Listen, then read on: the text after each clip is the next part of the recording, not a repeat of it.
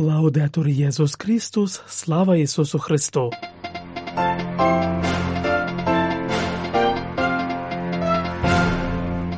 Ви слухаєте інформаційний випуск з Ватикану.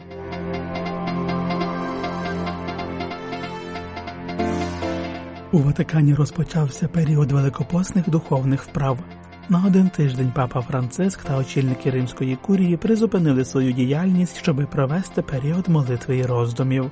Кардинал Кевін Фаррел префект дикастерії у справах мирян сім'ї та захисту життя, поділився думками з приводу теми, яку святіший отець обрав для четвертого всесвітнього дня дідусів, бабусь і похилих віком. Україну відвідали очільники мережі комісій справедливість і мир. Архієпископ Антуан Еруар, співпрезидент комісії, поділився своїми враженнями з ватиканськими медіа. Про це у нашому сьогоднішньому випуску зі студії Ватиканського радіо вас вітають отець Васильянин Тимотей Коцур і сестра служебниця Емілія Вандич.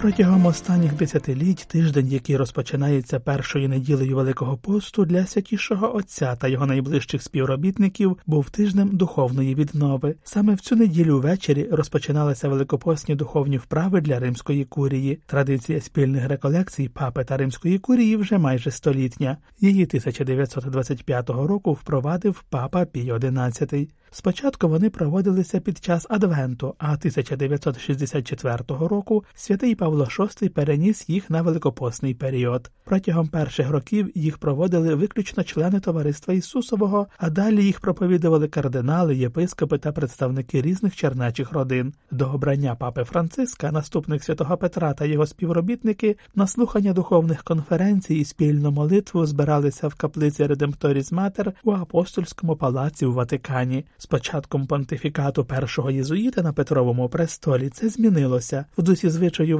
властивого членам товариства Ісусового святіший отець вирішив звершувати духовну віднову у відокремленому та тихому місці, подалі від місця звичного проживання та щоденної праці, сприяючи якомога кращому зосередженню духа. Для цього був обраний реколекційний осередок отців Паулінів, дім божественного учителя в містечку Аріччя, розташованому 30 кілометрів від Риму. Однак кілька попередніх років поспіль на заваді спільним реколекціям стала пандемія, через що папа Франциск зобов'язував своїх найближчих помічників провести цей період зосередження у приватний спосіб. Також і цього року святіший отець звернувся до кардиналів, які проживають в Римі, очільників та вищого керівництва дикастерії Римської курії, із заохоченням припинити трудову діяльність та зосередитись на молитві від вечора неділі 18 лютого до п'ятниці 23 лютого. Відповідно, до п'ятниці призупинена також діяльність папи Франциска, зокрема скасовано загальну аудієнцію в середу 21 лютого.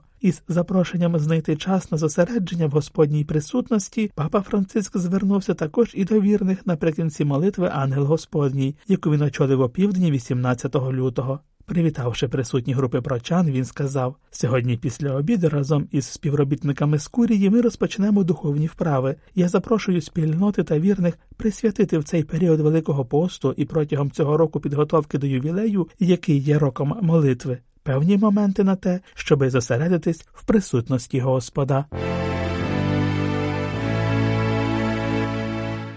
15 лютого у прес-службі Ватикану оприлюднену тему, яку святіший отець обрав для четвертого всесвітнього дня бабусів і дідусь та людей похилого віку, який церква відзначатиме 28 липня цього року. Цю інформацію поширила декастерія у справах мирян, сім'ї та захисту життя. Префект декастерії кардинал Кевін Фаррел висловив вдячність папі Францискові за те, що він обрав темою цього дня вірш із Псалма 71-го «Не покинь мене коли постаріюсь. Це молитва літньої людини, яка пригадує нам, що самотність, на жаль, є широко розповсюдженою дійсністю, від якої страждає багато похилих віком, які часто стають жертвами культури відкинення та вважаються тягарем для суспільства, зазначив він. Кардинал Кевін Фаррел підкреслює, що в контексті цієї реальності сім'ї та церковна спільнота покликані бути першими в сприянні культури зустрічі, створювати простори для спілкування слухання, підтримки та любові. Самотність, визнає він, звичайно, є невід'ємною складовою людського існування, яка особливо проявляється в старості, але не тільки. Ось чому молитва псалмоспівця це молитва кожного з нас, молитва серця кожного християнина, який звертається до Небесного Отця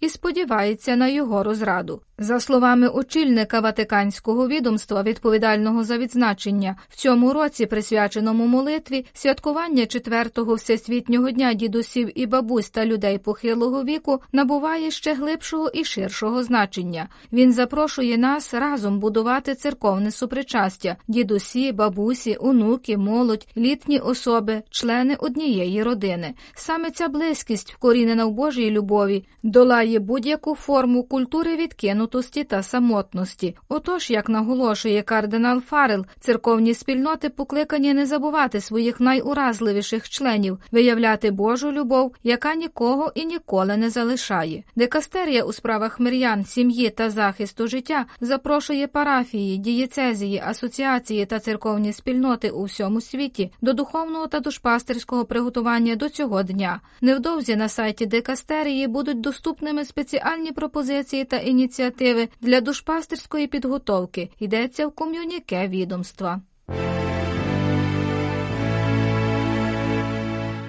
Солідарність з українським народом та біженцями, які проживають у деяких країнах Європейського союзу, висловили керівники мережі Справедливість і мир Європа, що об'єднує 32 національні комісії справедливість у мир відповідних єпископських конференцій. Вони цими днями відвідали Україну. Два співпрезиденти, преосвящений Антуане Руар, архієпископ Діжонський, і перший віце-президент комісії єпископатів Європейського союзу та Марія Хамершой приїхали до Львова на запрошення Юрія Підлісного, голови комісії у справах родини та мирян Української греко-католицької церкви. Крім зустрічі з греко-католицьким архієпископом Ігорем Возняком, керівництвом Українського католицького університету та президентом Карітесу України Тетяною Ставничою, вони мали змогу оглянути різні ушкодження, завдані російським російськими ракетними обстрілами, а також побували на кількох військових цвинтарях. Про свої враження архієпископ Еруар розповів в інтерв'ю для ватиканських медіа. Наша поїздка мала два етапи, сказав він. Перший був у Берліні з метою зустрітися з українськими біженцями в Німеччині та краще зрозуміти їхню ситуацію. Ми мали змогу послухати свідчення і, перш за все, пережити дуже інтенсивний момент молитви перед російським посольством у Берліні.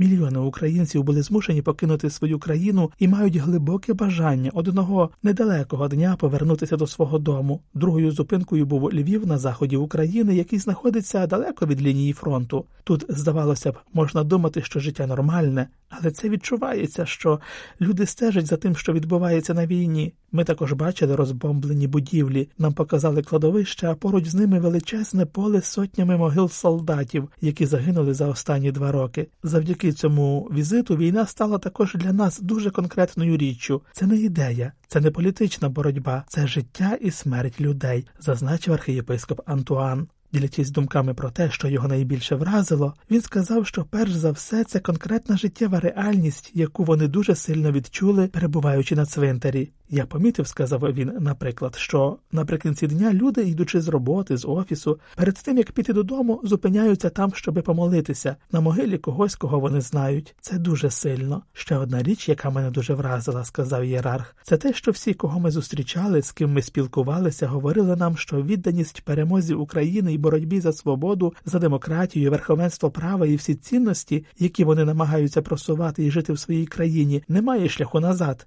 і тому їхня боротьба буде тривати до тих пір, поки країна не буде звільнена.